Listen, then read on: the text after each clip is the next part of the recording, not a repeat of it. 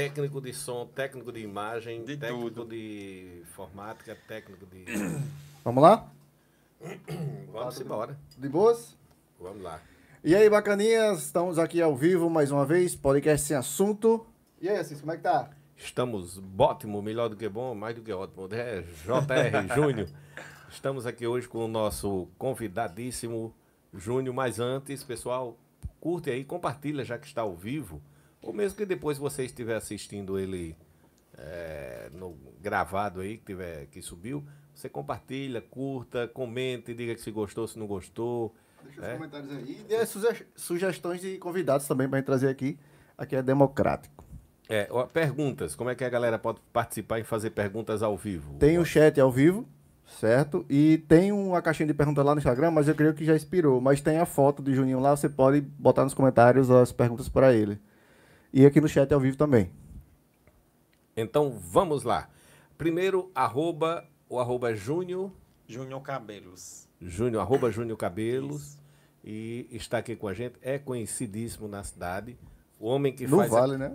É. No Vale, no, no RN. Eu vou mais. Ah. Ele é internacional. Eita! Altamente norte-americano. No- ele, ele já cortou cabelo na Europa. Hum, Já cortou. é, cortou cabelo na Europa. Aham. E nós vamos bater um papo com o Júnior Cabelos aqui, até mesmo porque ele, ele é uma figura bem simpática na cidade, muito querida, já está há muito tempo nesse ramo. Ele faz a cabeça dos homens e das, E das mulheres. É, isso é muito velho. né?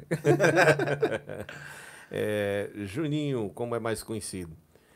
E antes- Juninho delegado, né? Juninho É. Delegado. Antes eu estava entrando ali é, na- no estúdio e aí uma pessoa disse assim, quem vem hoje pro podcast? Eu digo, Juninho. Eu disse, Rapaz, Juninho tava numa festa ali, amanheceu o dia. Ele... não- Mas tá tudo bem. Eu digo, mas é, já foi. Isso, Já o- passou, o, vem o, outros o, pela período- frente. O período junino já passou. Tem outras pela frente.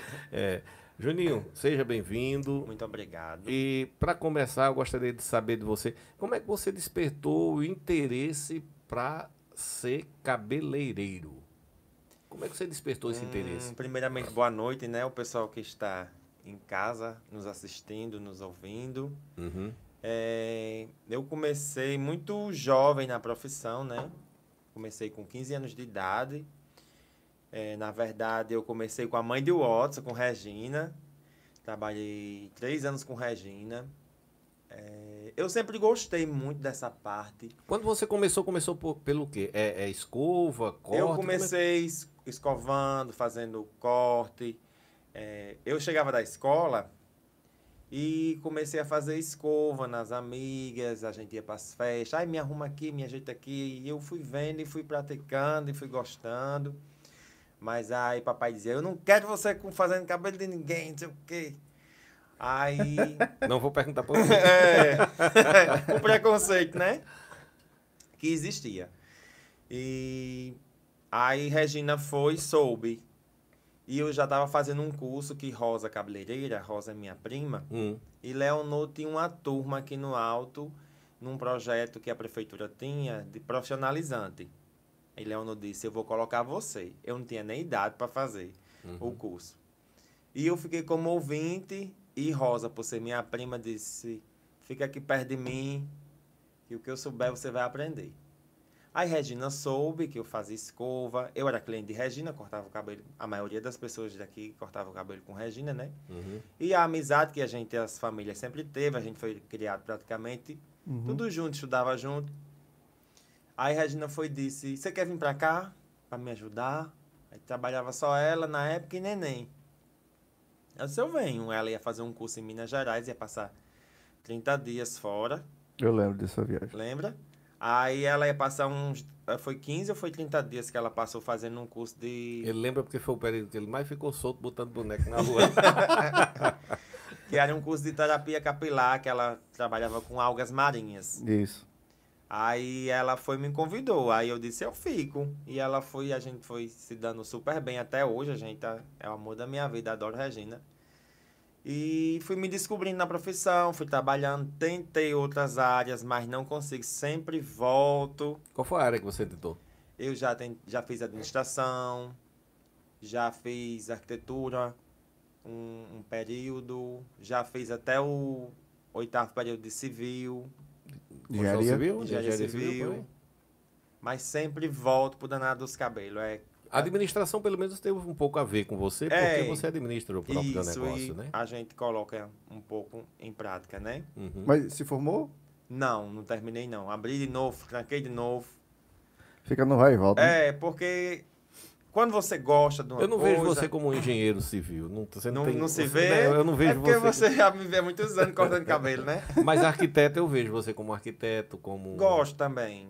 É, você tem eh, eh, jeito para arquitetura. né? É. Você é muito criterioso em umas coisas lá e tal, eu vejo. É, E mas para fazer aqueles penteados tem que ter a habilidade de arquiteto também, né? É. um pouco. Você, tem, fa- inspiração. você É. tem facilidades de, por exemplo, penteados.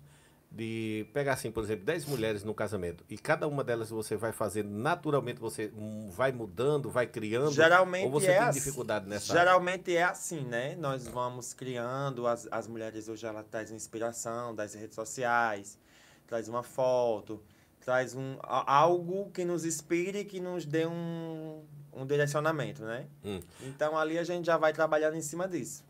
Não, não cortando essa linha do tempo que a gente estava conversando, como você começou. E aí sim, aí você começou com Regina, começou a fazer esses penteados, Hum. Comecei com escova. Regina. E aí quando foi a primeira vez que você disse, rapaz, eu vou trabalhar para mim. Eu vou começar a me profissionalizar e agora vou encarar a vida como cabeleireiro. Vou sair Quando, daqui. quando a gente começou a fazer cursos, a, a praticar mais, fazer Uhum. outros cursos, aí eu estudava pela manhã e trabalhava mais pela tarde. Sim. Quando Mas, três... mas já no seu negócio? Não, ainda quando eu, com sua mãe. No negócio da sua mãe. Era. quando chegou um tempo, aí eu disse, não, eu, eu vou começar a trabalhar para mim agora. Agradecer a oportunidade da Regina, que foi assim, Ave Maria, foi tudo para mim na, no começo. E Regina sempre foi muito criteriosa, só gostava de trabalhar com coisas boas, gostava de eventos bons, material bom, e eu trago isso dela até hoje. Uhum. Além de. po- Porque a gente se, se identifica muito um com o outro nesse sentido também. De Gostar qualidade. De qualidade, de gostar do que é bom, de procurar o melhor. E aí eu comecei a trabalhar em casa. E atendi umas pessoas a domicílio. E a cidade pequena, né? Há 20 anos atrás era outro movimento, a divulgação era o boca a boca. É verdade. E de, de repente se fazia. Aí, por meu pai ser conhecido, minha família ser conhecida, eu fiquei conhecido rápido. Sim.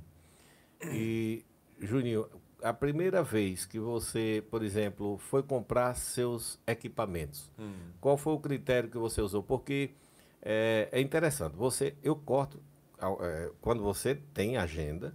Dicas de passagem. que às vezes eu passo lá, e tem vaga para hoje, a mulher diz, não, tem para amanhã, tal hora, dá certo? Ou se não, depois de amanhã. Mas então encaixa. semana que vem. É, sempre- mas sempre encaixa.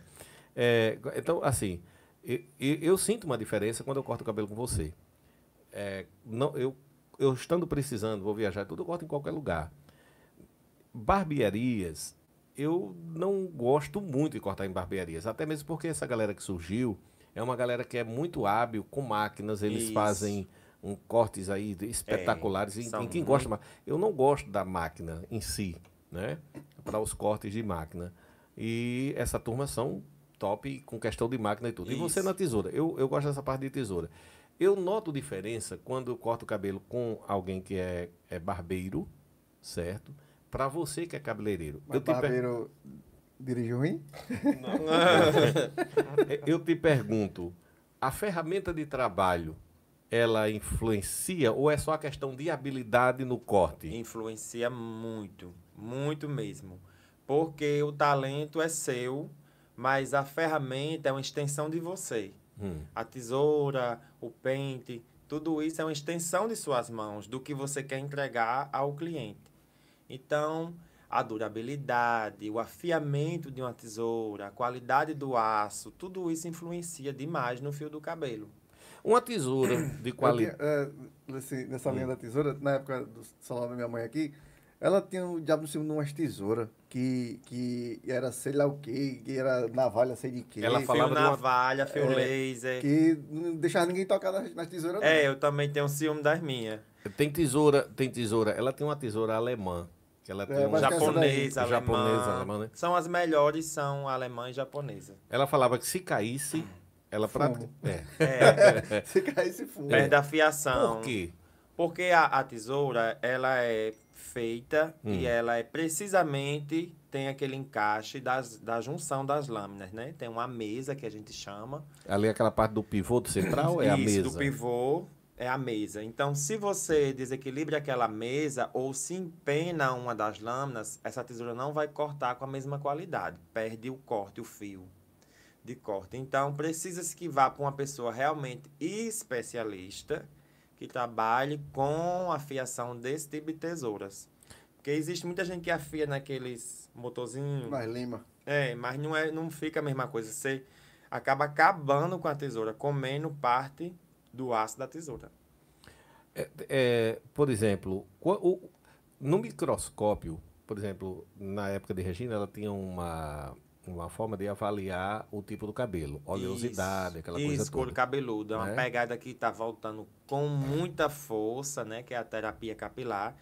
Há 20 anos atrás, Regina já era muito à frente, muito inovadora, buscava sempre o melhor. Mas não, nós não vai falar nisso agora. Você, eu sei que você tem muita vontade de falar nisso, você fala já. O que eu quero falar é o seguinte, e é, é sobre relação à tesoura. Quando a gente terminar a tesoura, eu vou passar para aí.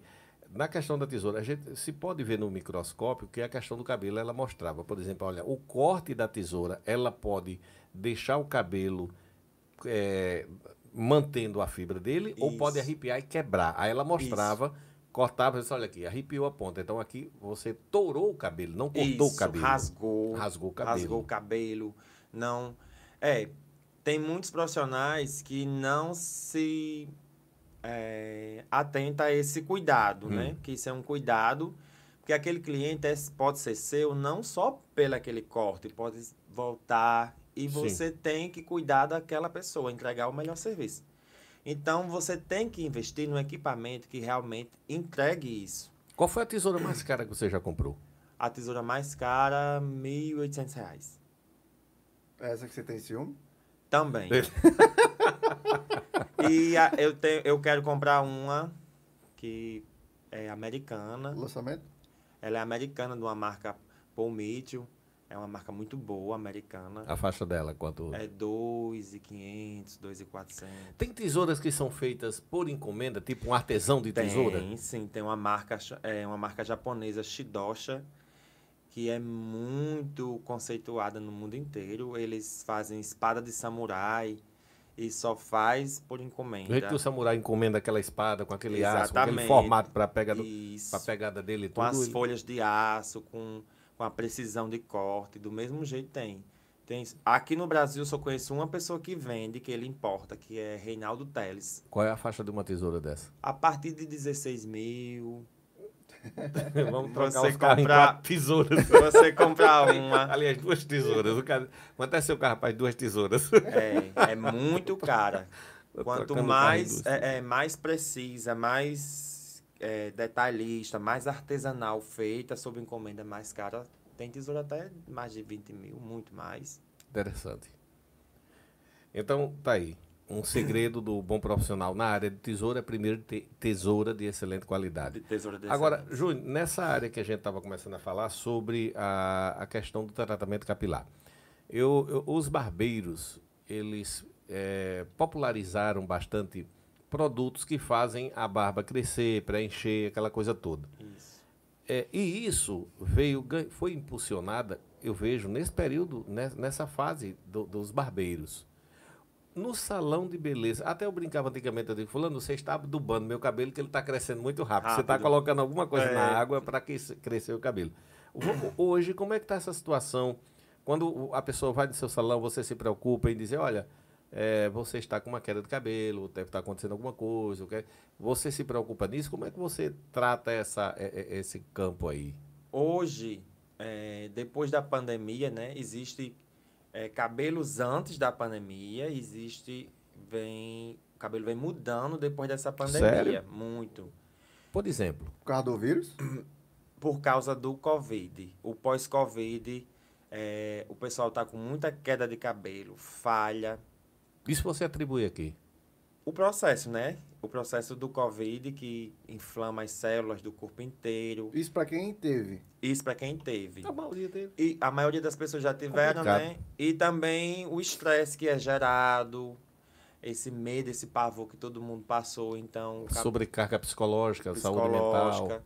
Então o corpo sente e a primeira coisa que sente é o fio do cabelo e a pele.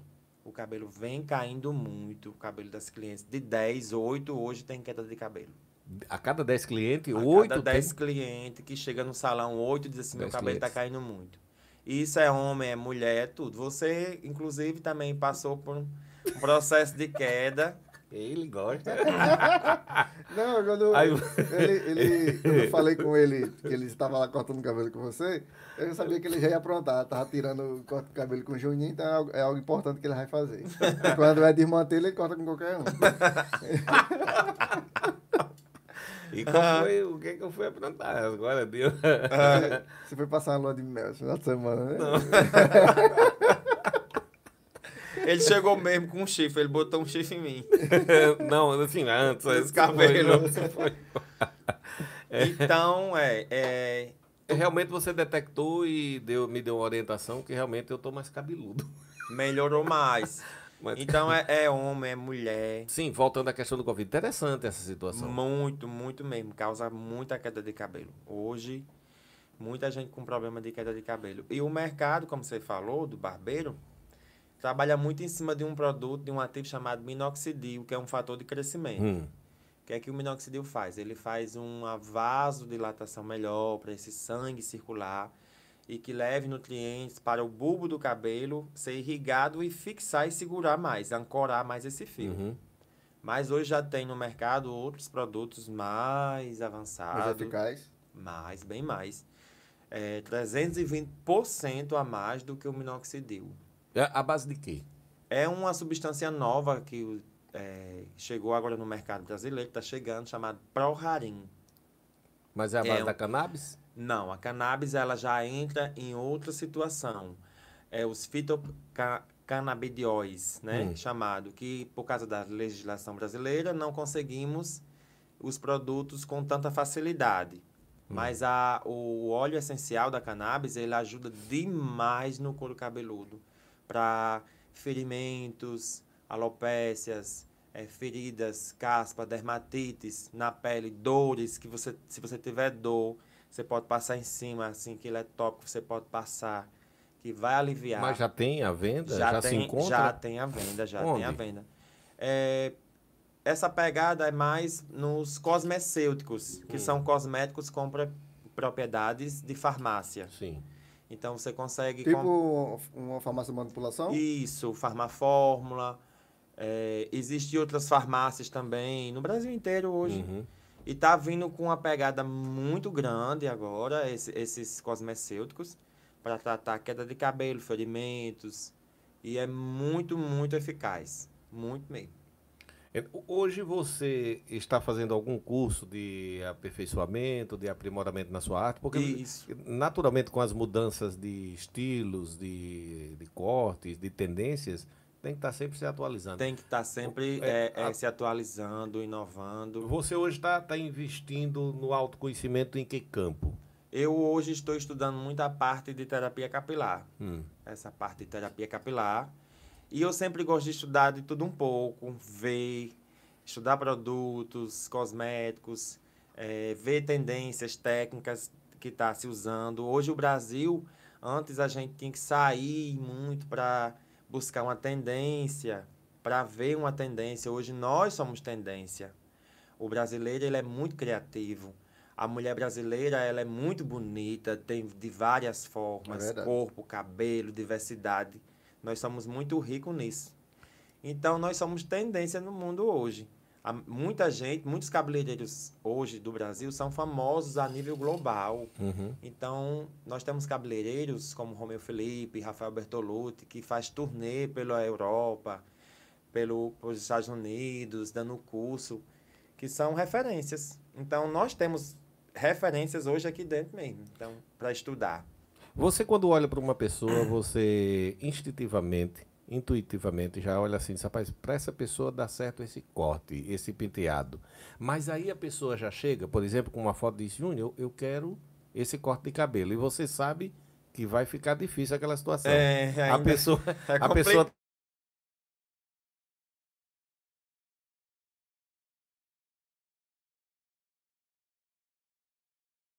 Deu para recusar? Vamos embora. Deu. É complicado assim. ver, vamos falar com ela. Com Minha mãe tá ligando. sua mãe. Tá aí. Mamãe. É complicado. Mas é aquela coisa. Você, como especialista, Uhum. você tem que conversar com a cliente, eh, mostrar a melhor forma, mostrar a melhor maneira de entregar um resultado. Por quê? Porque eu não posso fazer o que ela às vezes tem na mente. Regina, Aquele liga resultado final. Não, que a gente tá ao vivo aqui com o Juninho, no É. podcast. Viu? Vai lá, podcast assistir. É, vai assistir, lance perguntas. É, não ligue não. Isso. não ligue, não. Mamãe, não ligue, mamãe. Então a gente tem que conversar com a Uhum. cliente, ver, procurar entender. Hoje o cabeleireiro ele tem que ouvir muito mais do que dar opinião. Hum. Se você chega com, com a ideia, eu quero lhe ouvir para me entender a linha de onde você quer chegar. Para que eu possa dar minha opinião e aí a gente vai chegar num, Um acordo, né? num acordo. Mas que chega, chega. Gente que quer uma coisa que não pode fazer, um acordo que não dá para fazer, porque pecam por excesso, excesso de chapinha, de escovas progressivas, de, de coisas que maltratam o cabelo. E cuidar, a maioria das pessoas não quer. Uma vez eu cheguei numa. Fui morar numa cidade e tinha um- um- uns vizinhos, um pessoal tal, que a gente ajudou, não o pessoal, claro, que ajudou, e o pessoal era bem carente. De quê? E tinha. Hein? De quê? Eu não vi. Uma Não, cidade. eu fui que- morar numa cidade. Sim. Você já sabe dessa história. Não, sei não. Sabe, desde ontem. Aí fui morar numa cidade e tinha uns vizinhos, um pessoal lá que era bem carente e tal. E tinha muitos filhos, né? Muitos filhos. E tinha uns meninos, com os cabeludos, meninos tudo bagunçados, assim, uns quatro meninos lá e tal. E aí, eh, conversando com o pai e tal, ele falando, rapaz, a gente tá numa dificuldade, ah, nem cabelo desses meninos eu mando cortar, não sei o quê. Queria encontrar qualquer pessoa que cortasse o cabelo. Eu disse, rapaz, Eu corto eu agora. corto. Aí o cara disse, tu sabe cortar cabelo? Rapaz, do jeito que tá aí, o menino parecia um leão, rapaz. Eu deixo digo- melhor. É, eu digo, você, se incomoda, tem besteira. Que besteira, eu me corta o cabelo desses meninos. Aí peguei uma tesoura, rapaz, e comecei a cortar. Três deles deu certo, sabe? Ficou baixinho, ficou legal. O último... eu Tadinho, eu tava cansada, hein? não, o último, um calo fez. O último, mas o último, é isso que eu quero perguntar a você, por que, que eu tô falando isso? O último eu terminei de cortar, o cabelo dele ficou espetado pra cima. Não baixou nem a pau. O cabelo do menino era muito fino, sei lá o que, Muito que era. liso. Muito liso. Rapaz, ficou espetado. E aí virou, mexeu, eu digo, aí, gostou? Eu disse, rapaz, gostei agora porque o cabelo dele não, Não tá baixa. sendo. eu digo, rapaz, não, mas é porque combina com esse estilo, com esse modelo aqui de cabelo. Ai, contornou, né? Foi de mantê-lo ontem. Não sentou nem a pau. E não tinha mais jeito, já tava cortado, mas os meninos ficaram tudo aparelhozinho. Bem, com uma boa aparência. Tá bom. Aí eu lhe pergunto: é, já aconteceu uma situação dessa com você, de você pegar um cabelo assim e tentou fazer de tudo e o cabelo arrepiou e não deu jeito? Não aconteceu? No E aí, é começo fica? já, no começo já, quando a gente fazia o curso, aparecia muito. Mas o que você tem que prestar atenção em qualquer atendimento é a, a natureza da pessoa. Hum. O, o fio, o nascimento, como esse fio nasce, a textura, a etnia do, da pessoa. Sim. Então você tem que prestar atenção a tudo isso. Para que você Influencia tudo. tudo isso influencia. Eu não posso cortar um cabelo cacheado como eu corto um liso, porque vai dar diferença. O A cacheado- própria tesoura também você muda? Ou... Às vezes sim, às vezes sim. Hum. Quando eu quero mais precisão num corte, Hum. um corte, por exemplo, que quero um corte de bases mais retas, de linhas mais retas, então eu tenho que usar uma tesoura fio laser, que tem microdentinhos, bem pequenininho, que dá mais precisão. Quando eu quero um cabelo mais desconectado, No caso desse menino aí, você cortou demais, talvez tenha cortado muito e o cabelo espetou por ser Sim. um cabelo fino, lisinho. Isso. Então ele dá essa espetada. Uhum. Então você tem que observar a etnia da pessoa, o nascimento do cabelo, se tem esses redemoinhos que a gente chama, se tem na frente, atrás, dos lados, aonde é que tem, porque tudo isso influencia. Muito curioso. No teu salão hoje, quais os serviços que você oferece? Além de corte, penteados. Nós oferecemos a parte de colorimetria, né, que é mecha, cor, corte. Todo cabelo para colorir tem que descolorir antes? Não, de jeito nenhum. Você só vai descolorir o descolorante, só vai usar o descolorante quando você quer uma mecha ou quando você quer limpar um fio do cabelo, que a coloração ela tem uma regra universal. Tinta, coloração, não clareia coloração.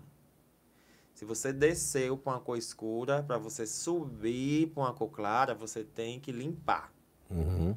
Com tinta você não consegue. Só com descolorante.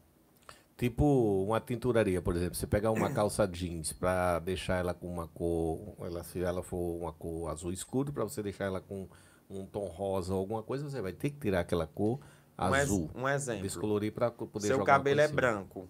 Você tem Uhum. um cabelo Sim. branco, ausência de pigmentos. E você chega lá no salão e diz: Eu quero colocar preto no meu cabelo. Eu coloco um preto no seu cabelo, você sai você, Direto. direto. Aí você. Mas antes também tem que fazer uma pré-pigmentação, uma técnica. Uhum. Aí a gente vai e colocou uma cor escura no seu cabelo. Aí você chegou em casa, ah, Juninho, não me adaptei, não gostei, ficou muito escuro, eu tô me achando esquisito. Volta pro salão, eu quero clarear mais. E agora? Fumo. Aí precisa descolorir esse cabelo, tentar tirar mais esse pigmento e jogar outra cor que você queira. Porque se eu jogar a tinta, não vai dar certo. Tem que ser com Mas com a descoloração, ele pode chegar no tom que ele queira e não precisar mais pintar, ou tem que depois de colorir passar a tinta? No caso, tem que descolorir e passar uma tinta. Porque se jogar só o descolorante, vai dar um fundo que. uma cor que ele indesejada. Sim. E para isso existir, ó, colorimetria é um mundo vasto. Que você tem que estudar muito, respeitando o que você tem e aonde você quer chegar. Quando resultados finais em período de evento, de festas, que as mulheres gastam eh, horas e horas no salão para chegar a um final, né, com aquele formato que ela gostaria.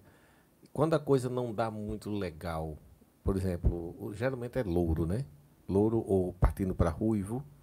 É, é isso aí ou, ou outros tipos? É, tem várias é, é, nuances, várias cores, né? É, O Dentro do- O carro-chefe, ok. O carro-chefe hoje é mecha, né? Mecha. Clarear, ficar loura, ficar iluminada. Tudo bem, então vamos lá.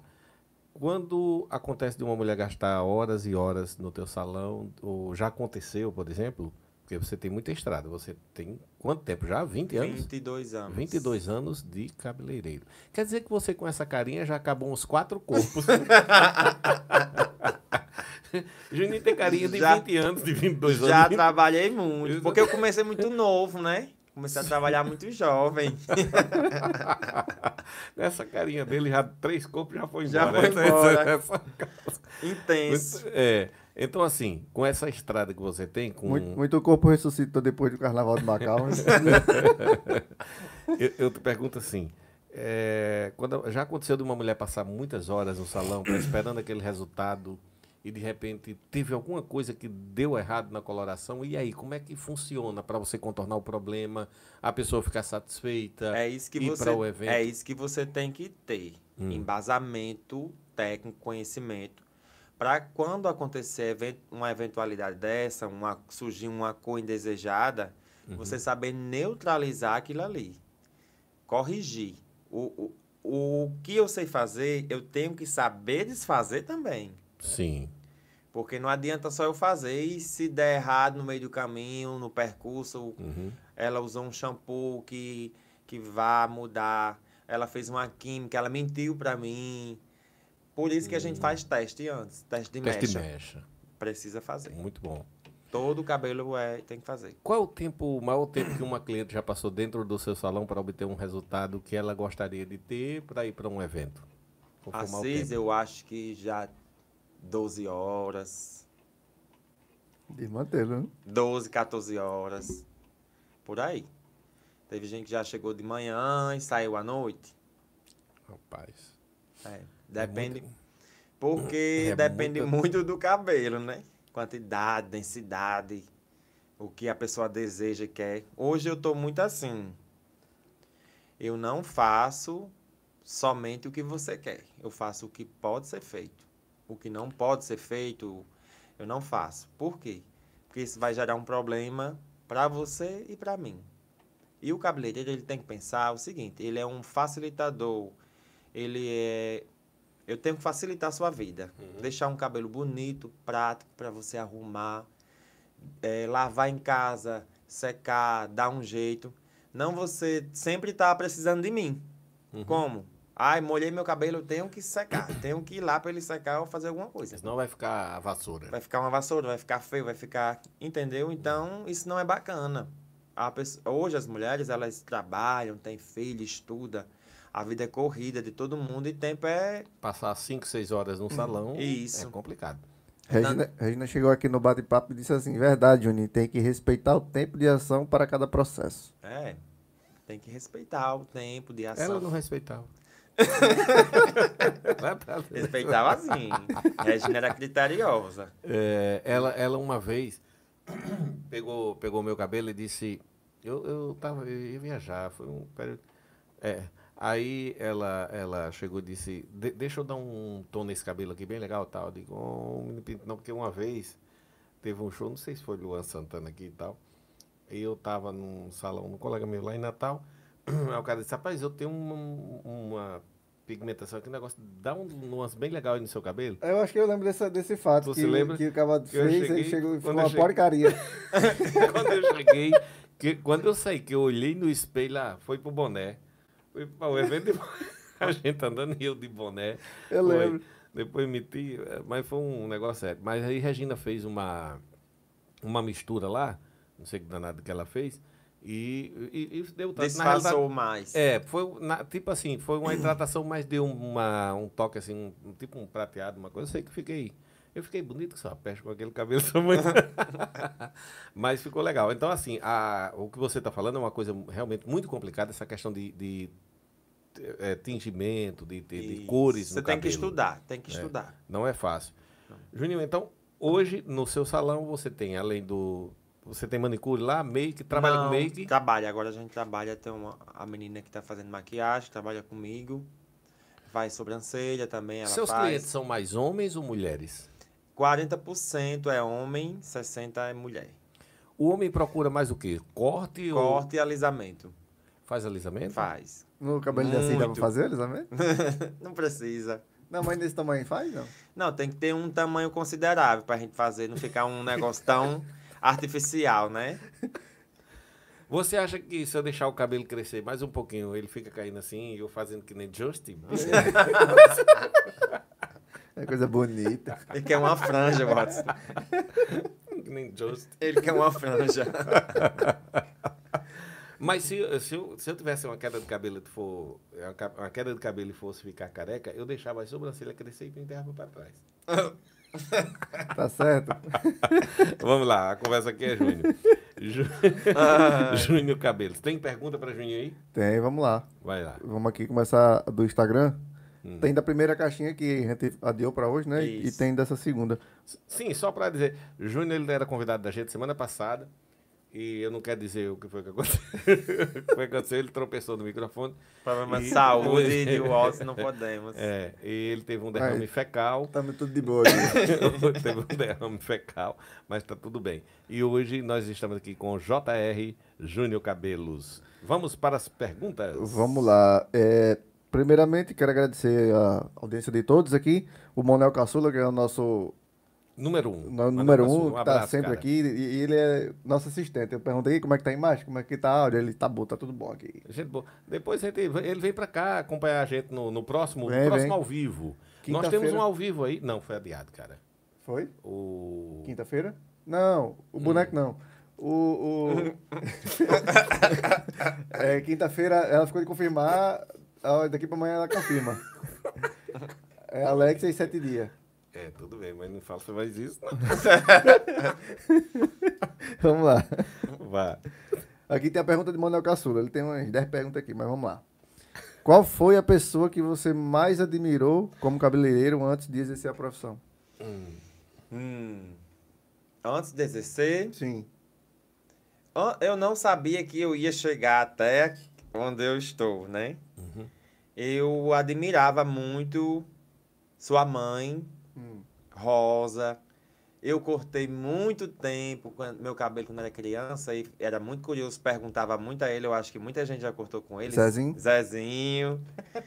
Então achava interessante o jeito dele cortar com pente e tesoura e conversando. E tinha muito passarinho lá, né? É, Os passarinhos macio. cantando e ele conversando. Então eu achava interessante aquilo ali. Você chegava de um jeito, saia de outro. E teve outras pessoas também, depois que eu já me descobri cabeleireiro, que foi assim. É, a- foi uma mudança, uma divisão na carreira quando eu conheci a pessoa. Hoje, hoje você, se, você vê pra aquela pessoa, se espelha em quem desses? Hoje, ah, eu me espelho muito em Vanderlei Nunes. Muito. Se eu chegar a 10% do que aquele homem é, pra mim já é o suficiente. Show. Vamos lá. Você começou a trabalhar nessa profissão com quantos anos? Ele já respondeu, né? Com Com 15, 15. né? Com 15 anos. 15. Ele continua perguntando aqui. Como era o mercado quando você entrou? O que mudou nele? Ah, mudou muito. O mercado de 20 anos atrás, né, para hoje, mudou completamente. Os cabelos, as químicas, eh, os produtos, O processo? né? os processos, os processos de, de alisamento. Antes a gente usava muito eh, aquele alisamento que fedia muito, que Aquilo incomodava. base de? Tioglicolato de amônia. E Então- parecia fossa, né? Tem um cheiro ruim, isso. Que era muito perigoso nos cabelos, se você não soubesse, tivesse a habilidade de trabalhar, você podia arrebentar cabelo. Então, mudou muito os processos de 20 anos para cá. O cabelo em si mudou muito. Antes a gente conseguia deixar uma pessoa com cabelo bem louro, com uma determinada coloração. Hoje a gente não consegue mais. Tem que botar Tem- dois, dois tantos. Tem que fazer mecha para clarear o tanto que as clientes querem. Mudou o perfil das clientes, mudaram muito, né? Mudou demais. A mulher hoje ela é mais hoje ela quer uma coisa, mas ela quer outra. E, e muda e quer mudar. Antes as mulheres eram- era mais o quê? Cortar um cabelinho, no máximo cobrir o branco. Para fazer uma mecha era um Tirar as ou pontas. É. As pontas duplas. Então a mulher hoje ela usa mais, ela é mais ousada, com cabelo, com roupa, com tudo. Tem aqui, a Maxwellma1, arroba Maxwellma1 pergunta, existem tratamentos que você, te, que você sempre teve curiosidade? Ou já... Que eu tenho curiosidade, O quê? Não entendi. Fala, continue. que eu tenho curiosidade, tratamentos que eu tenho curiosidade. Sim, O que eu que tenho você curi- sempre teve curiosidade. O que eu tenho curiosidade, eu vou atrás de aprender, vou atrás de, de conhecer. Então, hoje eu não tenho tanta curiosidade, Hum. porque o que eu tenho, eu vou e consigo sanar isso aí, porque eu vou atrás, eu estudo, eu vou ler sobre. Uhum. Sim. Aí ela Não sei pergunta, se a tam- pergunta é assim, mas é, ela, ela pergunta também, eu acho que ele já respondeu, como você se identificou que o mundo dos cabelos era algo que se tornaria sua paixão? porque uma coisa que você consegue, você tem que pensar no seguinte: e se enxergar o resto da vida nisso. Você acordaria e faria todos os dias a mesma coisa? O que é que traria paixão a você em você levantar, em ir fazer, executar aquele trabalho todos os dias? Como é que você se vê? Então, com o tempo, você faz essa pergunta a você e você consegue se descobrir. Qual é o meu propósito nisso? O que é que eu quero para a minha vida daqui a 10, onde eu me vejo daqui a 5, 10, 15 anos, fazendo o quê? É ensinando, é fazendo o que eu faço? Então você tem que começar a se projetar. De, é, traçar uma meta, né? Isso. Quando terminar as perguntas, você dá o toque. Vamos lá. É, a Rebe Rebeca Rabi, underline, pergunta: Como começou a sua história? Um ótimo cabeleireiro, como pessoa, então, coraçãozinho. Já contou, né? Mas faça um resumo para quem tiver chegado agora. Começou. É, Começou eu na curiosidade, gostava de fazer escova, né? De arrumar, deixar o cabelo bonito, arrumar das, das meninas, das minhas amigas. A gente ia para as festas, todo mundo arrumava todo mundo, a gente ia todo mundo naquela brincadeira. Então começou por isso aí e virou uma paixão. É, não me vejo fazendo outra coisa. Comecei muito jovem, com 15 anos. Eu levava tesoura, pente. Tem uma, uma amiga minha que até hoje é minha cliente. A gente estudava junto em Açu, o nome dela é Nara. E eu levava a tesoura e o pente na bolsa. E ela dizia assim: Você traga que você vai cortar meu cabelo lá no banheiro. E a gente entrava no banheiro da escola, eu cortava o cabelo dela. E as meninas ficavam, ai, corta o meu também, corta o meu também. E eu cortava banheiro, no banheiro da escola, no intervalo. E eu cortava o das meninas também. E aí começou muito jovem essa paixão, né? E eu só fui. É, não é fácil, viu? Ser cabeleireiro não é fácil, é muito difícil. Muita gente pensa que é só pegar as tesouras e cortar, É, né? só é, pensa que é um mar de rosas. Rapaz, é bom demais. Só com uma tesoura e um pente o cara ganhando dinheiro. É, não é por aí. Existe muita coisa por trás. Não é só você. Não é só ganhar. Existe muita coisa, existe estudo. Você tem que estudar, tem que investir. Você hoje já se vê colhendo os frutos do que você investiu ou você ainda se vê nesse timeline, nessa sua linha do tempo, como investindo no futuro para você? Eu acho que o investimento, ele, se você quer crescer, ele não para. Hum. Não deve parar, né? É um Então, ciclo, né? É um ciclo. Mas hoje, nesse ponto, hoje, atualmente, você ainda se vê como estando fazendo investimentos pessoais Sim, ou já sim, colhendo sim, e tá Não, de sombra e água fresca? Não. Tem também, né? A gente trabalha muito, mas também eu quero mais. Uhum. Eu quero mais, eu quero mais, e essa busca tem que ser alimentada constantemente e diariamente. Você já, já, já treinou alguém para seguir, seguir a profissão? Você já, Já, passou já essa dei- sua arte para alguém? Eu já fui técnico de duas marcas, de uma empresa em Mossoró. Trabalhei como técnico. Uhum. Ensinando pessoas. ensinando pessoas, a gente visitava salões, fazia workshops, fazia eh, oficinas, em- reunia um grupo pequeno para tirar dúvida, para ensinar técnica, para passar aquele conhecimento daqueles produtos da marca, né? Trabalhei ainda quatro anos com eles, fazendo esses freelance. Já ensinei também na Independência, pelo um projeto que tinha a Casa da Família, na prefeitura. Já dei curso lá na Casa da Família. Pessoal que não tinha nenhuma profissão. Algumas hoje têm profissão. E eu fico muito feliz por isso. Ter uma profissão, consegue se sustentar, consegue viver daquilo. E, e para mim é, um, é muito nobre isso. Quantas pessoas você tem hoje trabalhando com você? Quantos colaboradores lá no salão? Hoje nós somos em cinco. O que é que eles fazem? Os meninos fazem tudo.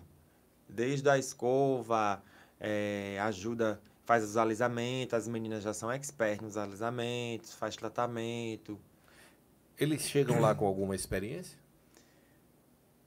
Bem primária, né? Hum. Eu, eu, Então cost- foi todo, são todos seus discípulos. é, eu, eu costumo. Passou várias pessoas já trabalhou comigo. E hoje eu tenho uma que já faz 10 anos, um que já faz. Acho que vai fazer 6, uma que faz 3. Então, quando vem, a gente vê que aquela pessoa tem um talento. Uhum. ou já tem curiosidade, ou faz em casa de alguém, tem um jeito, e a gente vai aprimorar isso aí. Conversar, porque uma coisa é você aplicar uma tinta em casa, e outra coisa é você fazer isso profissionalmente. Sim. Requer mais estudo, requer mais conceito. Você aplicar com a vizinha, não, ela não se importa de manchar, né? Beleza. Mas você vai para um salão, você quer sair dali com a expectativa lá em cima, um negócio bem profissional. Então, quando a gente pega esse pessoal que vem verde, a gente vai ensinar, vai conversar, vai treinar, vai afinar a equipe. E hoje não é só você afinar a técnica, porque eu posso fazer de você um excelente cabeleireiro. Mas eu não posso fazer você um excelente ser humano. Uhum.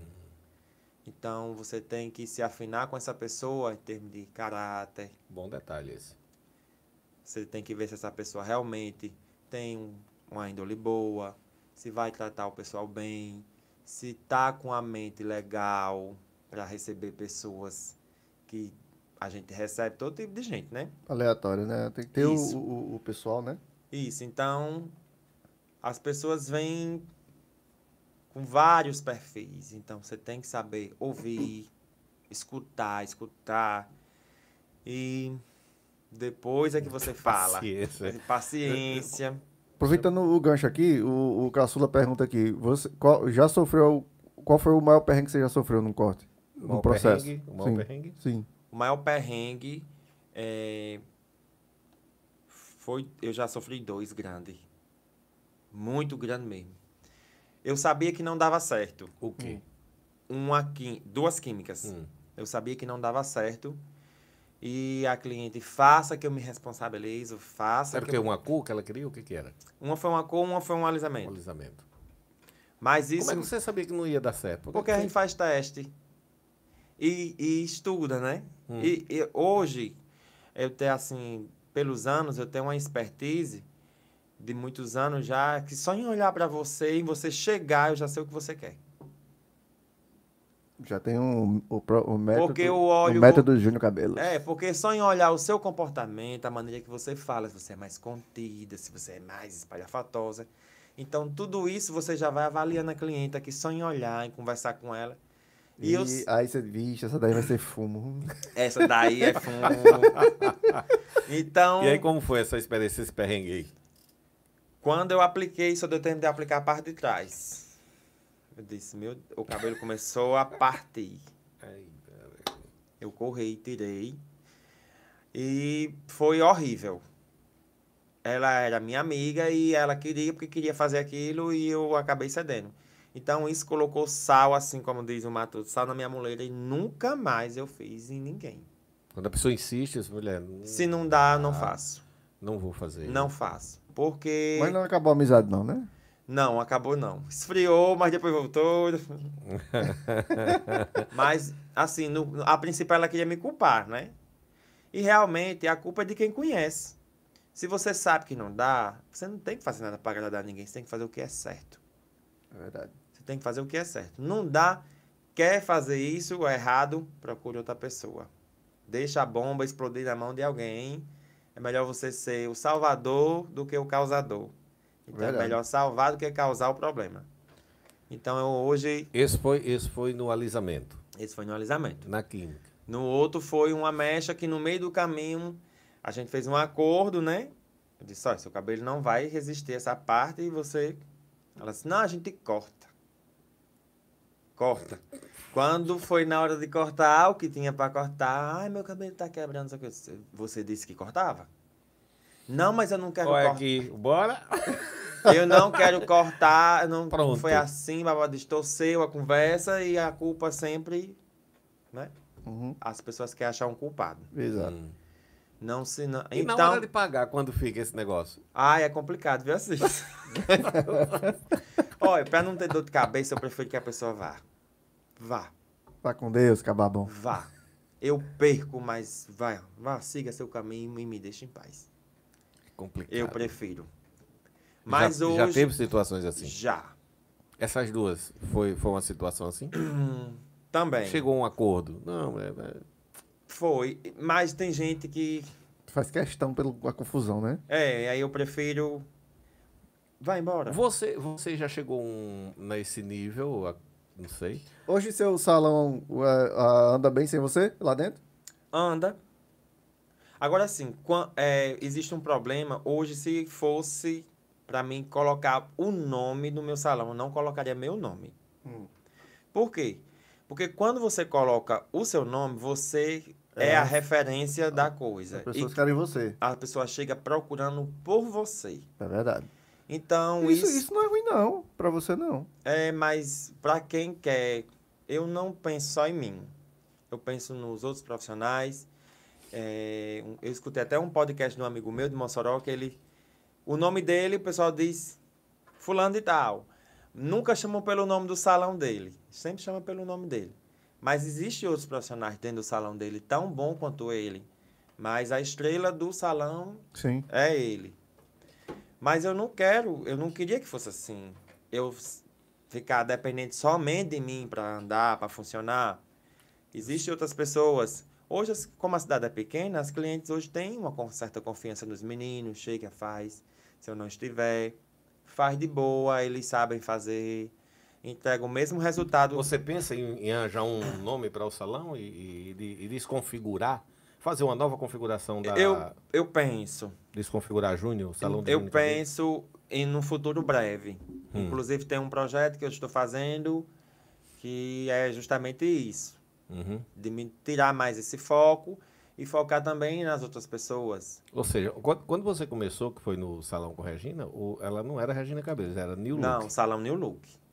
Salão New Look. Mas É. todo mundo só procurava Regina. Regina. Era referência, né? Sim. Na cidade. Como mesmo que você desconfigure o nome do salão Júnior Cabelos, mas. vai- Isso. o é, é, vai- é complicado, né? Mas hoje eu consigo Tem que ir desmamando ao pouco, aos Isso, poucos. hoje tem clientes que. é, pronto, uma menina que trabalha comigo, ela já é referência nos alisamentos. Uhum. Então o pessoal já procura mais ela. É complicado colocar manicure no salão? Interior é. Por quê? Eu não sei se é um, um, um mindset, né? um pensamento formado, uma criação de um pensamento que eu tenho. Mas teve um ano que já passou oito. Oito manicure? Por no salão. chegava, e não ficava. Era o quê? Qual o problema? A maioria das manicures, elas aprendem de uma forma assim. Vai fazendo dela, o pessoal gosta, e começa a fazer da vizinhança, ela faz um curso ou aprende com outra pessoa numa prática e começa a fazer. Então, elas, eu acredito que é a parte educacional. Quando você faz um curso que você se educa a trabalhar, as coisas são diferentes. Você encara aquilo como profissão, Sim. como seu trabalho e não como um hobby que eu vou fazer de chinelo, de short, vou fazer de quem eu quero no dia e na hora que eu quero. Então, eu acredito que precisa profissionalizar melhor essa profissional. Não Ela pe- tem que se capacitar mais. mais, não pegar ela do traquejo do dia a dia que aprendeu no Tirar uma fazer. cutícula ali, eu vou Igual, fazer. um- igual não estou desmerecendo jamais, nenhuma Sim. profissão. Não, a gente tá falando do problema Isso. de ter uma manicure Igual um pedreiro. O pedreiro, às vezes, a maioria aprende com o pai, ou começa como servente, vendo o outro Sim. fazer. Mas não tem um curso para pedreiro. E se tem, eles não fazem, não procuram fazer. A manicure hoje é, assim, um mundo gigantesco. Porque existem várias técnicas de unha, Eu vejo. de você fazer unha diferente. E é Tem uma... unha de 200 reais, 300, né? Tem, tem mais. E hoje é um mundo de que você chega ali e quer mudar a cada 15 dias, toda semana quer mudar a cor, quer esmaltar de outra cor. E cresce assim absurdamente. É um nicho dentro do salão de beleza que segue sozinho por elas mesmas. Mas para isso, precisa-se que elas tenham essa consciência que ali é a profissão delas. Uhum. Tem marido que não deixa manicure fazer unha de homem. Ai, vai botar o pé em cima de você. Não, não. Não faz. E- Existe isso hoje ainda? Ainda existe muito.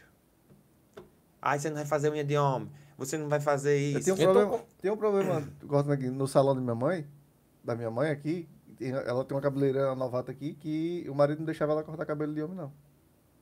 Não sei se você lembra, que eu esqueci o nome dela. Não, não precisa, né? É, Não, mas você, você lembra de quem? Lembro, lembro. é, É, então, era, como é, era verdade? Era. então, como é que fica, por exemplo...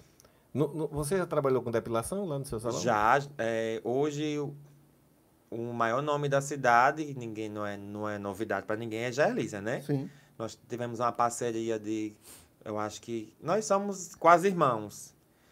Quase 14 anos trabalhando juntos e Gerlisa é referência na cidade, né? Sim. De sobrancelha, de depilação, uma baita profissional que também tem uma expertise gigantesca só em chegar e ela olhar seu pelo, ela já diz tudo. E a gente É trabalhou muito parceira bacana. a gente trabalhou muito tempo juntos e hoje ela tem tá no espaço dela porque assim, a gente cresceu tanto junto que não comportou mais a minha clientela e a dela no mesmo espaço, porque era na minha casa, era pequenininho, e cresceu demais. E Gerlisa tinha muito. Tem, tem dia que Gerlisa faz mais de 50 sobrancelhas. Já chegou o dia Você dela também- fazer 86. Você é designer também de sobrancelha. Já fui, já fiz. Embora mas, não faça. É, não faça, mas eu tenho um curso. Não é muito minha praia, eu prefiro deixar para outras pessoas. A menina que trabalha comigo, ela faz muito bem. Na No seu- pinça, na linha, Hum, Na linha, interessante. técnica Dó- egípcia. Dói muito na linha? Um pouquinho. Na linha, Cai como- aquela lágrimazinha assim? na linha, rola. Como, é esse negócio da linha? ok? É uma, é uma técnica antiguíssima egípcia, né? Que é uma linha que chama até é, linha egípcia. que Você bota a linha e vai puxando Ela vai os cruzando, fios. né? Cruza o. O fio entra dentro da linha e quando ela faz o movimento do dedo, que enrosca, o fio enrola na linha e sai. O pelo Sai, né? Ela puxa. puxa e puxa uma fila rápida, Cai aquela lágrimazinha assim, ó. rola. Sem ter saudade, É, sem estar triste. dói um pouquinho. Mas é, é em caso, tem casos que ela é muito mais eficiente até mesmo que a cera. Cresce mais rápido na cera, na pinça, na Tem, linha. tem esse como é que- negócio ou é lenda? Isso é mito. Tem, tem cera, tipo de cera que tem uns pelos mais fininhos, lourinhos, aqueles pelos Hum. bem pequenininhos que às vezes a cera não pega. E a linha já tira isso aí. É Hum. tanto que tem profissional que depois da cera faz o acabamento com a linha ou com a pinça. Vai pinçando. Hum. Mas a pinça acaba muito, por causa do movimento repetitivo, né? Acaba Ah, muito tá. com, Polegar. com os dedos. É, depilação masculina. É um mundo muito bom hoje também. É um nicho muito bom. Pena que o pessoal não trabalha esse lado, mas o homem hoje, o homem é muito vaidoso. O homem gosta de estar bem cuidado, bem asseado, com barbas bem feitas, com cabelo bem cortado.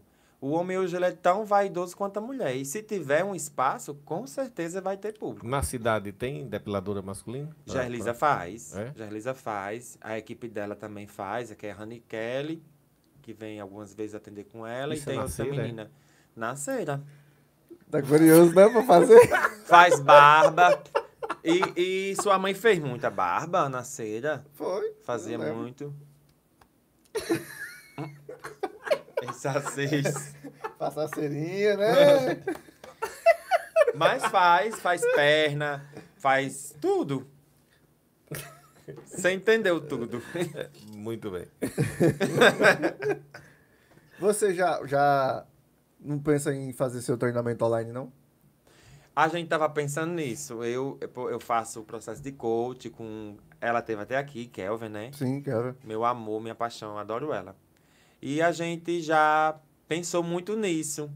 Ano, no, no período da pandemia, a gente chegou até sentar, conversar sobre isso, em fazer uns treinamentos, em vender numa plataforma. Sim. E a gente não achou foi quem gravasse. Mas, ó, Quem gravasse, quem fizesse A tudo edição, isso. Tá chegando. Tá chegando. impulsionar e fazer tudo isso, esse trabalho tá aqui eu. A gente falou com a empresa de Mossoró, uma amiga minha que faz isso. E ela passou um contato, mas aí o rapaz. Não, se preocupe, não. Só um muito equi... indisponível, muito cheio. Aí a gente foi esfriando, esfriando e acabou esfriando. Nós estamos ainda com o equipamento aqui reserva, como você está vendo, mas, Mas não- tem um isso não é passado, não, viu? Pode providenciar pra fazer. É, providência. A O- gente tem um projeto, eu e ela, de fazer. O equipamento de gravação aqui, só o conceito do equipamento agora custou quase 4 mil reais, que ele, esse moço mandou para Natal. Tá Fuminho- chegando aí. Fuminho de leve. Foi um filme de leve aqui pro É por isso que a gente parou uns dias aí. Estamos com uma coisa reserva. Chegando esse equipamento, que eu acho que nos próximos 10 dias está chegando aí, né? Uma semana mais ou menos. É. Deve estar chegando.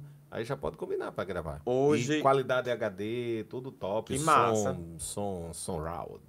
Ah, eu, eu preciso muito, porque assim, Muito bom. dentro da minha área, eu me especializo muito. Uhum. Mas dentro desse mundo de internet, que é um mundo gigante, esse, essa coisa metaversa, né? É metaverso. que metaverso, que precisa de uma pessoa, no seu caso, você que é especialista nisso, precisa de uma pessoa que nos direcione. Então, cada um dentro da sua área, né? É verdade. E hoje, para quem está começando o salão de beleza, muita gente me pergunta, muita, mas é muita gente que tem salão que está começando. Como é que paga uma comissão? Como é que precifica um, um produto, um um, um Um serviço? serviço. Porque segue, às vezes, é, o mercado. Aí fulano ali cobra Tá cobrando. 20, eu vou cobrar 10. Porque fulano cobra 20, eu vou fazer mais barato que ele. Mas fulano tem uma despesa que não condiz com a tua. Hum. Então, cada casa tem que ter é, um regimento, Sim. cada negócio tem suas, suas, suas normas. Suas... Então, você tem que fazer tudo baseado naquilo ali. E o pessoal. São planilhas diferentes, né? Exatamente. E o pessoal peca muito nisso aí.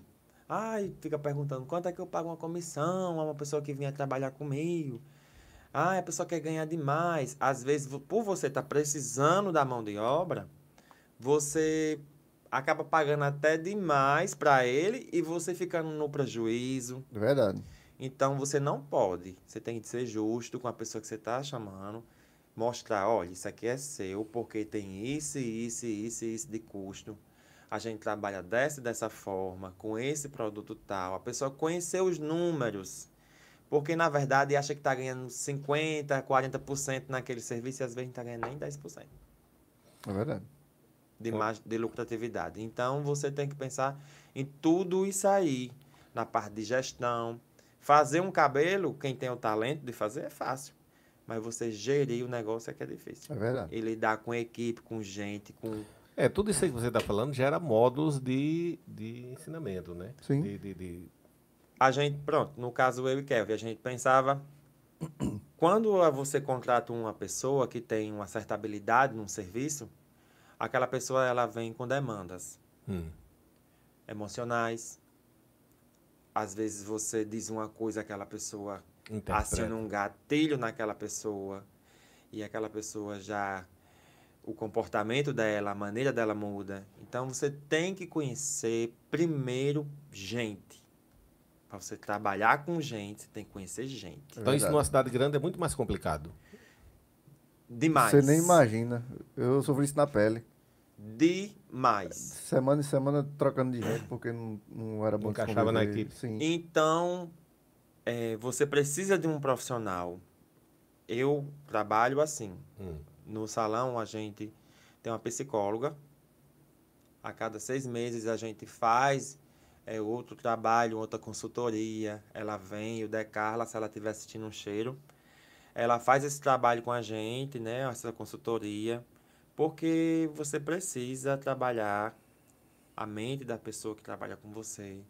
A gente faz essa parte de psicóloga e, ao mesmo tempo, faz a parte de coach com Kelvin também, que precisa dessa parte eh, gerencial, de lidar, de comportamentos Sim. no seu De trabalho. liderar a equipe, de liderar a de equipe. conduzir. E a gente também faz com os meninos.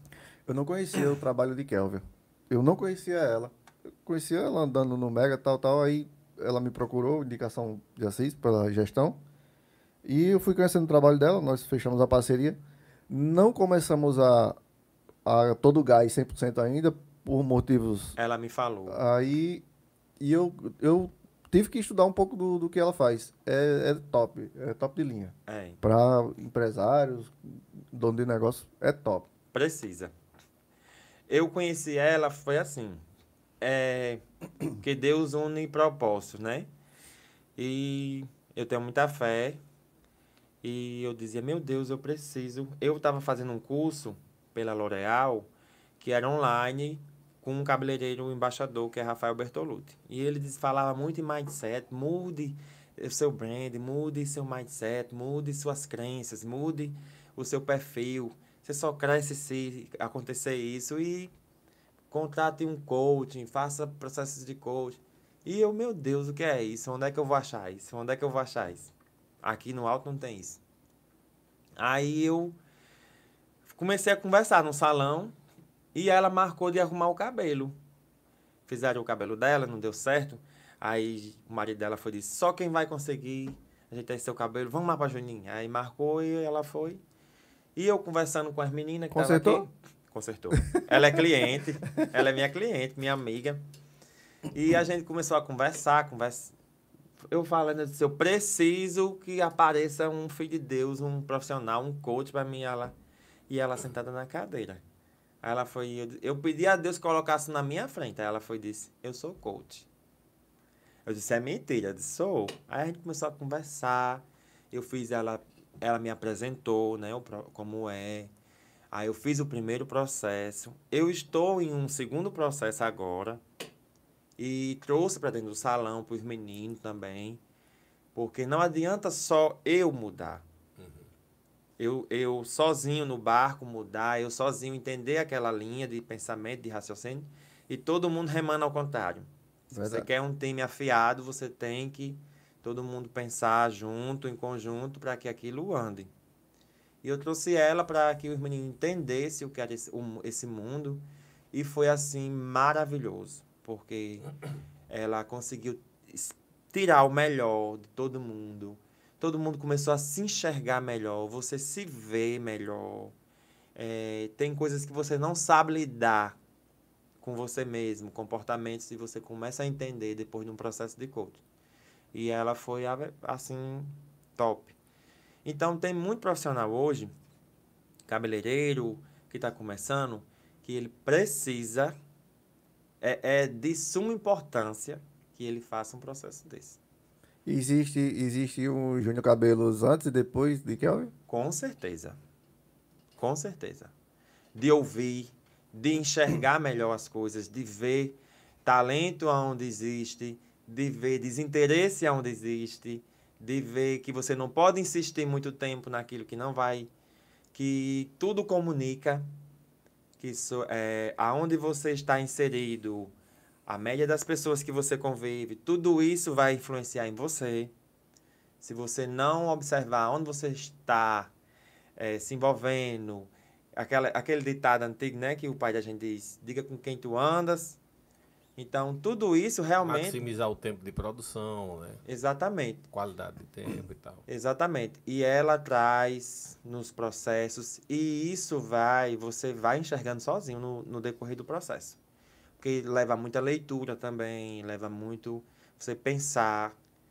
E o psicólogo também é muito importante. A parte do Decarla é, não pode faltar. Fundamental. Um, os dois profissionais não se batem, assim. Não, não tem nada a ver uma coisa com a É, outra. o, o, a psicologia ela tem uma certa aversão aos coaches. Hum. Me perdoe, mas é, precisa, precisa equilibrar isso aí, porque um trata uma coisa e o outro trata a outra, e assim a coisa anda. Andando. Vou- vou- mais Papo alguma pergunta ou a gente dá uma guinada aqui? Não, aí é com você.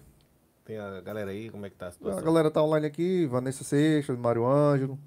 Mário, Ângelo tá, Mário Ângelo tá dizendo aqui que, igual os hambúrguer artesanal, qualquer pessoa que quer fazer, eu mesmo fiz vários cursos em Fortaleza e tal. É, ele foi para fora, foi para Fortaleza, foi para outro lugar fazer, se especializar, porque eu acredito que para tudo que você vai fazer, você tem que entender os princípios da coisa. Naturalmente. Porque se É você não entende, como é que você vai entregar um negócio, um resultado assim? Uhum. Se você não entende, você está fazendo as cegas, se der um problema, e se der, não pode. Eu acredito que você tem que estudar muito, ler, se informar naquilo que você faz. Vamos lá. É, chegou num. Você estava naquele pique, muito cliente se estabelecendo e de repente pandemia. É, como é que você lidou com essa situação de lockdown, de as pessoas não poderem é, o mínimo que era é, que o mínimo que é cu- cuidar da, da, da higiene, né, do cabelo e tal. Como é que você lidou com isso, essa situação? Como é que foi? Você- como, é, como é que você administrou essa? Eu acredito que não só no meu ramo de serviço, eu acredito que todo mundo tem que se reinventar, né? Hum. Res- ressignificar as coisas, Tá recriar, aqui um mudar. que está vivendo essa mudança. Quem? Tá aqui um que está vivendo essa mudança. É, nós, aqui é fruto da mudança, É, é né? verdade. Sim. Então, nós tivemos que nos reinventar, fechar, mudar, porque não podia ter esse contato.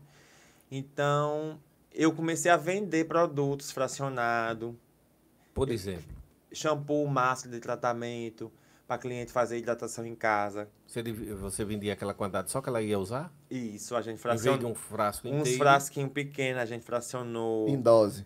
Isso, em, em 100 ml, para cliente levar num preço mais acessível, porque muita gente também não estava trabalhando. e o- Nem estava podendo. A economia foi lá para baixo, a gente sabe disso, né? Então, a gente fracionou produtos, nós fazíamos, eh, ia deixar, mandava deixar, a cliente passava. Eu me reinventei, eu vendi álcool também, porque uma distribuidora de cosmética, amiga minha, a fábrica fechou e eles tinham os, os Os as garrafinhas, o né? recipiente e o álcool. E né? tinha um álcool. Aí ele disse, eu vou fazer álcool em gel. O químico tá aqui, o químico fez a fórmula, fez, começou a vender. Aí ela disse, tu quer vender álcool em gel? Eu disse, traga pra cá. Venda agora. E a gente começou a vender Eu álcool. acho que eu comprei álcool a você. Comprou, comprou. Foi. A fábrica de. Foi. A fábrica de Parnamirim. Aí. Eu sei quem é. Eu sei quem é. O pessoal lá da, da- que faz evento também, o pessoal do, do Seridó ali, do, do, do, do Comprou Agreste, a comprar ele. eles também, era. Pronto, ele é de Parnamirim. Aí começou, ela começou a ir pegar lá e ia distribuir Mito, aqui. Altair, produtor de Túlio, comprava pra vender lá na Paraíba. É, Comprava lá. comprava lá. Aí também ela fazia isso e dizia, vamos vender, Juninho? Vamos. Eu comecei a vender, a divulgar e a gente botava as caixas na cabeça. Teve um dia que eu fui vender na feira. E eu tive que me reinventar Nesse, e, e- e para tem- se manter. Tinha um capital guardado, a gente teve, eu tive que mexer nesse capital para pagar as despesas que não esperava, né? As grandes fábricas, como grandes marcas como L'Oréal, Vela, eles eh, disseram assim, não, os boletos que vocês têm de compra, não se preocupem. Quando voltar a trabalhar, a gente vai renegociar uma nova Que data para vocês. Foi. Eles Que foram bom. parceiros demais do Salão de Beleza. E ainda mais perguntavam, né? O que, que você está precisando? Que bom, rapaz. Mandou al- caixa de, caixas de álcool em gel pra gente, máscara, mandou muita coisa. Então, essas marcas centenárias, né? Que são parceiras do salão, ajudou muito. E foi um processo que acho que todo mundo viveu de dificuldades, que até hoje ainda estamos é, Se reerguendo, se né? erguendo, voltando, que graças a Deus está bem melhor. Se Deus quiser, vai ficar mais. Muito bem. É, nesse período que entrou o período de pandemia, tinha quantos colaboradores lá com você? Sempre a mesma quantidade. Já, já, quando fechou, é, já era no local novo? Já? Já, já era aqui no local novo, já. Já faz quatro anos que eu tô aqui na, no centro. Hum. Já era aqui. Então foi muito complicado esse período da pandemia. Foi muito complicado. Tivemos- Principalmente nesse ramo que não podia ter contato, né? Não podia ter contato. E, assim, por eu ser no centro, por ser mais visado, aí o pessoal denunciava muito. Denunciava. Às vezes eu não tava nem lá. E às vezes eu ia para limpar, organizar. Tinha que ir, Tem né? que ir, não, Então eu ia organizar, eu ia limpar, eu ia ver como é que estavam as coisas. E aí o pessoal da saúde ligava, Juninho, por favor, vá pra casa, você tá atendendo escondido, isso aqui. Mas atendeu. fica pra próxima. Então, Mas não, mulher, isso é. aquela coisa, né? Eu vim limpar, mulher. Mulher foi só um. Passou Aí, meia hora pra entrar outro, o vírus. eu matei aí com então a álcool. gente aí ligava. Ah, ele tá atendendo, então eu vou atender também. Nós, Hum. vamos vá pra casa, não atenda não. Mas também eu tinha muito medo, porque minha mãe é Sim, naquele diabética, período, é. eu não queria levar pra casa, então eu ficava mesmo em casa. Muito bem. É um sobrevivente. Um sobrevivente, Com graças toda a sua Deus. equipe. Muito, muito bom. Show. É, e aí? E aí, de boa. Uma, a gente bateu, a gente conversou mu- muita coisa aqui referente à sua área, é, a sua, a su- como você surgiu e tal. E eu pergunto, qual, qual o seu projeto para frente envolvendo? Você tem alguma coisa em mente? É, partir para essa linha de, de ensinar? Vai investir mesmo nessa área? Ampliar? O que é que você pretende lá? Pretende colocar mais algum tipo de serviço no salão? Eu é você- pretendo a- ampliar um serviço. Eu quero trazer um projeto aí que ainda está Então, não Engavetado. adianta falar. engavetadinho. É inédito. Como é que você avalia o surgimento de tantas barbearias? É, barbearia, eu acredito que é um segmento bom, positivamente, né? É, cresce Você muito. colocou uma barbearia? Coloquei uma barbearia, mas depende muito de profissionais. Então você, Você tem uma barbearia?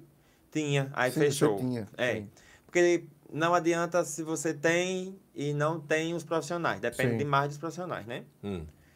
Então. E geralmente a maioria trabalha pra si próprio, né? É, a maioria trabalha pra E si. não era naquele local ali? Não, não salão? era. Era no, no- antigamente é onde era meu salão. E como é que você administrava isso? Para que levasse a sua, a sua grife? É, eu tinha uma pessoa que ficava no caixa e a gente fazia reuniões, fez processo, começou o processo de coach também com o Kelvin lá. E gerenciava todo final de noite, fechava o caixa, a gente ia para lá fechar o caixa de lá, conversar com os meninos, ver como foi o dia. Eles já tinham, os meninos já tinham um curso, já tinham uma certa expertise, já cortava, já fazia. Então eles seguiram em outro lugar e eu a- preferi fechar. Hum, Porque eu acredito que eu prefiro agora se eu estiver de dentro. sim. Ou você amplia aquele seu espaço com esse serviço? Isso, com esse difícil? serviço. Porque eu acredito que barbearia é muito bom, o público masculino hoje ele é muito mais frequente. A cada 15 dias, 20 dias, o homem quer estar arrumando o cabelo, cortando, fazendo o pé do cabelo. Não quer mais ficar com- passar um mês, dois meses para cortar o cabelo. A grande maioria Eu hoje. sou esse. É, E eu Porque- sou outro de três semanas. É, a CIS é mais rápido. Porque você já não, não é esses estilos freestyles de cabelo raspado, você já não curte muito isso aí, esses, esses degradês. Quando, quando dá louco, eu mando fazer. Mas, por exemplo, esse tempo agora, eu focado mais no trabalho, 24 horas no computador, eu vou me lá preocupar. Em Só cortar. quando, só quando eu vou pra um evento, sei o que, aí eu dou um Aí, aí, tratozinho. aí dá aquele toque, aí eu vou cortar o cabelo, É. né? Então a barbearia, ela é um, um segmento muito bom O que fez? Vamos, continua. e o homem precisa de cuidar, né? Porque quem é que não quer uma barba cheirosa, uma barba tratada, sem buraco, sem falha, lavar direitinho? Então, tudo isso, a barbearia traz essa, essa pegada. E essa parte de máquina, né? Hum. Que a gente começou. O barbeiro, ele, hoje, ele é muito rápido na máquina, muito ágil na máquina, na navalha. Peca muito ainda na parte de tesouras. Precisa muito. Tem barbeiros muito bons em tesoura. Aqui na cidade tem ótimos. Mas precisa sempre estar dando uma estudadinha mais. E é um ramo que é muito bom. Mas o homem, ele hoje, ele quer um espaço, ele não quer dividir espaço. Ele quer o espaço dele. Hum. É mais egoísta, né? Ele quer o espaço dele. É, eu corto muito cabelo masculino. Eu não posto tanto, mas eu corto muito cabelo masculino.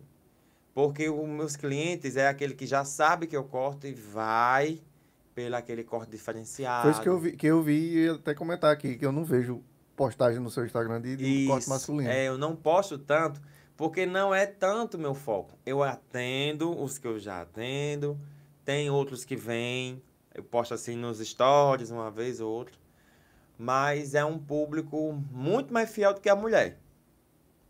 E que hoje o homem quer um espaço dele. Não quer estar dividindo um espaço, um salão cheio de mulher, Por quê? cheio de gente. Porque as conversas são outras, né? Tem homem que já chega mais acanhado, É mais mais de constrangido. mantê-lo. Aí diz Não, assim, que é isso? quero, é, sim. quero É, Você não vê alisar as meu conversas que rolam na barbearia, quando eu vou? quer alisar o cabelo. Aí não quer alisar na frente Foi da eu. mulher, Ah, fica com vergonha, receio. Aí a gente já tem um espaço em cima que é justamente para isso, para fazer a parte Ah, de tá. alisamentos. Então é um espaço mais reservado que o pessoal faz. Então Essa, essa história, por exemplo, fulano deu uma pranchinha, um alisamento, foi pra festa, pegou uma chuva, o cabelo... Aí, como é, como é que isso aí? Tem... isso, isso já não não ficou rola lá atrás. É, A Hoje- tecnologia já mudou é isso? já mudou mais. Molha, se molhar, com certeza vai Instagram. Mas a maioria das mulheres hoje faz escova progressiva. Hum. Então, se molhar, não vai ficar aquela coisa inchadona, vai ficar mais calminho, baixinho. né? Uhum. É, Ele falou, é, esse negócio inchado, eu lembrei do, do, do, da treta que teve com o Johnny e a mulher lá que ele mencionou, Ah. Júnior. Foi. Isso espirrou alguma coisa em você? não. Assim, o pessoal, quem conhecia, Ah. é, pergunta. Aquilo era com você, não era? Aí eu digo, aba- era abafe o caso aí, pra não, né? Porque a gente tem uma, brincada, tem uma brincadeira nos bastidores. Sim, sim. Aí, assim, John fez aquilo brincando e não sabia a dimensão que aquilo ia chegar, Ah, né? tá. Porque a rede social hoje, meu filho, você tem que ter cuidado. É. É Eu- eu terra sabia. que de repente se espalha. O julgamento é, é O imediato. Diamante ele tá no É. meio do mundo e o povo falando. E o que foi? O povo falei com ele. É, e, "É, é- o que e por foi?" ela ser também famosa, uma cantora famosa em Natal. Uma, então, entra aquele lado, você tem que ter cuidado. Hum, Porque você mexe com a estima da pessoa. é complicado. Mexe muito com a estima. Aí eu, eu liguei pra ele. Johnny, o que foi que aconteceu? Aí, não tá no mesmo estado. Não, tá mais não. Ele mandou pra mim. Quando ele mandou, eu ri demais. É, aí o pessoal é com tudo, não sei o que. Eu digo, menino, abafa isso aí pra não dar um B.O. Não me bota. É, Eu Já tirei, já tirou fim de mim, deixa É. quieto. uma brincadeira que a gente tem, assim, menino, conhece Juninho não, não sei o quê. É. Vou marcar um. Ele sempre brinca, aquelas brincadeiras dele, mas que aí a gente tem que ver, né? Ele já trabalhou com você lá? Johnny, quando começou, ele é cabeleireiro, pra quem não sabe, ele é cabeleireiro. E bom, muito bom Ah, mesmo, rapaz, um bom profissional. Excelente. Quando ele começou, ele começou a fazer escova Hum. com a gente lá no salão. Ia pra escovar o cabelo de Gerlisa, de Aline, das meninas brincando. E aí, eu não sei se vocês lembram de Juscelino, trabalhou comigo e faleceu. sim, faleceu. E Juscelino trabalhava comigo Irmão e de faz... Jaqueline. Isso. Lindo. Aí fazia a única, que eu, eu incentivei muito ele a fazer. A única é a Universidade do Cabelo, que tinha em Mossoró e fechou. Que era de São Paulo e foi logo no tempo que começou esse negócio à distância. Sim. Que era um cabeleireiro bem famoso chamado Magno Alves. Aí era a Universidade do Cabelo. Eu única. lembro da época Sim. da minha mãe, esse, É, Magno Alves, Magno né? Ela é- falava muito nele. Exatamente, eu aprendi com ele. Uma pessoa que eu me inspiro é ele. Se bem que ele tá sumido, mas eu aprendi a cortar cabelo com ele. Eu e sua mãe. Aí Juscelino fazia o curso em Mossoró. E a tutora da turma era Seição Beleza, uma que tinha, um sal... que tinha salão de beleza em Mossoró, ainda tem. E ela estava precisando de mais um auxiliar. E ela sempre cantava Juscelino. Juscelino quer trabalhar comigo, vem embora para Mossoró, não sei o quê. Aí ele dizia, não, eu só dei Juninho para ir embora para São Paulo. Só dei Juninho quando eu for para São Paulo. E ele foi disse, mas tem Johnny. Aí apresentou Johnny. Johnny foi. Chegou lá, aí ela ensinou tudo a ele. Ensinou tudo. Ela é uma mãezona, uma pessoa, o coração gigante. Ensinou muita coisa a ele. Ele passou, acho que foi 10 ou foi 12 anos. 10 anos ele falou. 10 anos em. Mossoró. E ele aprendeu muito. Tem muita cliente em Mossoró. Tem, conhece muita gente. A rede de contato é enorme. E ele é um excelente profissional. Ele estava trabalhando no Natal. Aí agora o salão de Natal fechou. Devido... É, tá difícil, né? Sim. Fazer uma cartela de cliente não é mais como antigamente. Interessante. É muito diferente hoje. As barbearias são os principais motivos? Não. Não porque o público dele é mais feminino.